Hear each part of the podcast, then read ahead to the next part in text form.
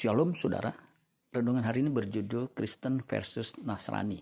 1 Petrus 4 ayat 16. Tetapi jika ia menderita sebagai orang Kristen, maka janganlah ia malu, melainkan hendaklah ia memuliakan Allah dalam nama Kristus itu.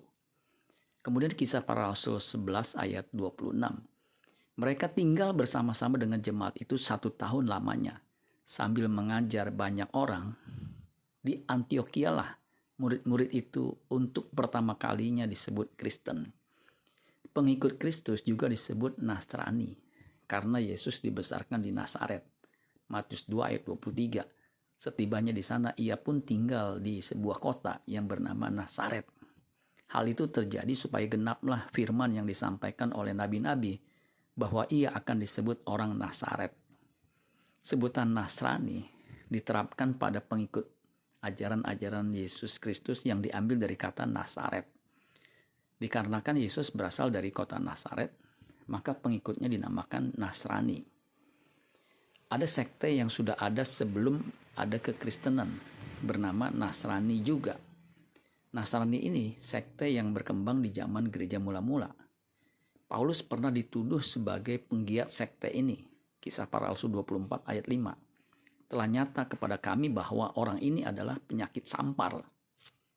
Seorang yang menimbulkan kekacauan di antara semua orang Yahudi di seluruh dunia yang beradab. Dan bahwa ia adalah seorang tokoh dari sekte orang Nasrani. Di dalam kisah rasul 24 ayat 5 juga dikenal adanya sebuah sekte Nasrani. Nasrani adalah salah satu sekte Yahudi pra-Kristen yang menganut mistik gnostik Sekte ini ada sampai abad kelima di Syria. Setelah itu punah. Orang Nasrani berbeda dengan salah satu sekte Yahudi yang lain lagi. Dan namanya hampir mirip. Nasoro, Nasoreo, Nasorea. Kelompok ini dari kata Natsar. Itu dari kata Ibrani. Yang berusaha menjaga dengan ketat tradisi Yahudi. Berbeda jauh dengan sekte Nasrani yang cenderung gnostik dalam paham Yahudi misalnya, Yahudi yang awal, mereka tidak mempercayai adanya kehidupan setelah kematian. Itulah sebabnya salah seorang di antara mereka bertanya pada Yesus, kalau ada seorang istri bersuamikan seorang yang tidak mempunyai anak, lalu mati, menikah dengan adiknya, mati lagi, demikian sampai tujuh kali. Lalu siapa yang akan menjadi suaminya nanti?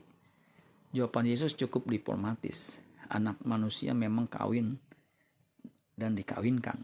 Tetapi kehidupan di sorga tidak akan kawin dan dikawinkan, melainkan akan hidup seperti malaikat-malaikat yang senantiasa memuji Allah. Apa pun sebutan orang percaya, Kristen atau Nasrani, ia harus hidup seperti Kristus, karena Kristus adalah yang sulung dari antara banyak orang percaya. Amin buat firman Tuhan. Tuhan Yesus memberkati. Sola Gracia.